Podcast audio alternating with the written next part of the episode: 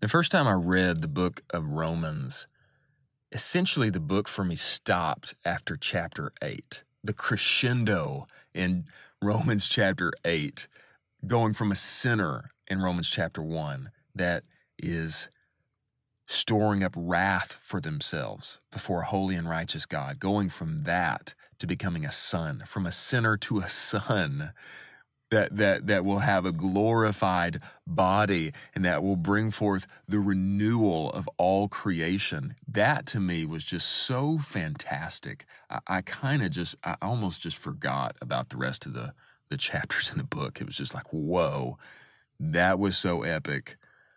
Let's kind of fast forward here and see what happens in the next book you know? Um but the second time the second time i read the book of romans I was impressed that actually the book doesn't stop at chapter 8.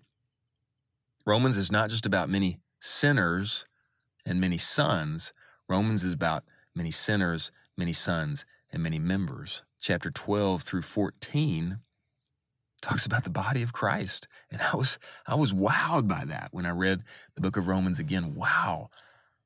We're not just saved merely to become sons, we're saved and transformed to be members, members of Christ's body. But the awesome thing is that Romans actually doesn't stop at chapter 14 either. Romans chapter 15, and especially here, Romans chapter 16. Many sinners, many sons, many members, many churches. The body of Christ is experienced practically in the here and now in the many churches. You know, the body of Christ is all believers beyond time and space, but the good news is that God wants us to experience the body of Christ in the here and now for our good and his glory. And that happens in the many churches. Remember, the book of Romans is the gospel of God, and the good news of God is displayed through the many members in the many churches. I love how Paul opens this chapter and, and begins concluding the entire book with, with greeting. He, he mentions over 30 specific people in this chapter, and much of it, much of it sounds like this greet, greet Priscilla and Aquila, greet Mary and greet Urbanus. Those are some of the names I can actually pronounce. But but it's just full of greetings. It's full of greetings. And, and what do greetings do? They they facilitate interaction. Tell so and so that I said hello. Greet so and so who used to serve with me in the gospel. In 1 Corinthians 12 24, Paul writes, God has blended the body together or, or tempered the body together. There's a number of ways to translate the verse, but, but what he's getting at there is that God has done something in us and through us and with us in our salvation and transformation, He has blended us together, the many members with different functions from different backgrounds and different places and different portions and, and, and, different amounts of grace. He's blended us together. And when we gather, when we gather and greet one another and spend time together, we touch that awesome reality. And the Apostle Paul, he's facilitating the glory of God, the display of God's infinite wisdom through the interaction of the believers in the church in Rome by having them greet one another, by having them gather and get together and say hello, love, and serve one another. He's facilitating the manifestation of the glory of God in Rome through the many members. That's incredible to me. And it's the body of Christ built up and experienced in the many churches. It's, it's that that's going to fulfill God's purpose, crush Satan, and bring Jesus back to the earth. If you don't believe me, just read the end of the book.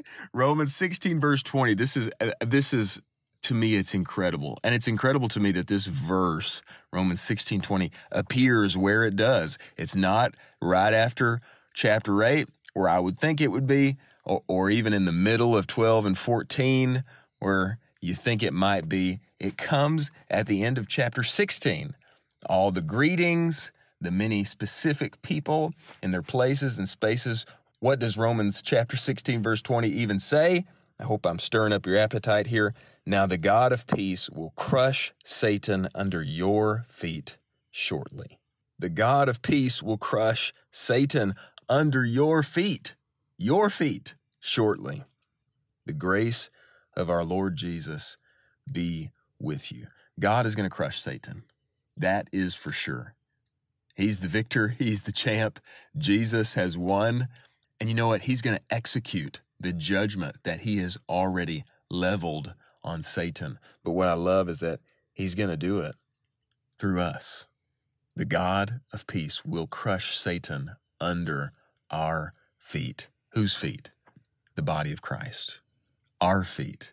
The body of Christ practically experienced and manifested in the many churches in the here and now, in whatever place and space we find ourselves. So, in this unique season of time, in this global pandemic, in which we're we're limited to say the least in gathering and greeting and seeing and serving one another.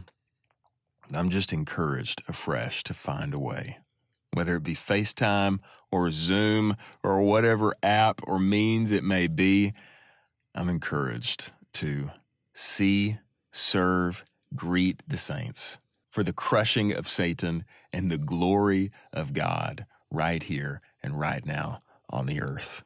To the only wise God through Jesus Christ, to him be the glory forever and ever. Amen.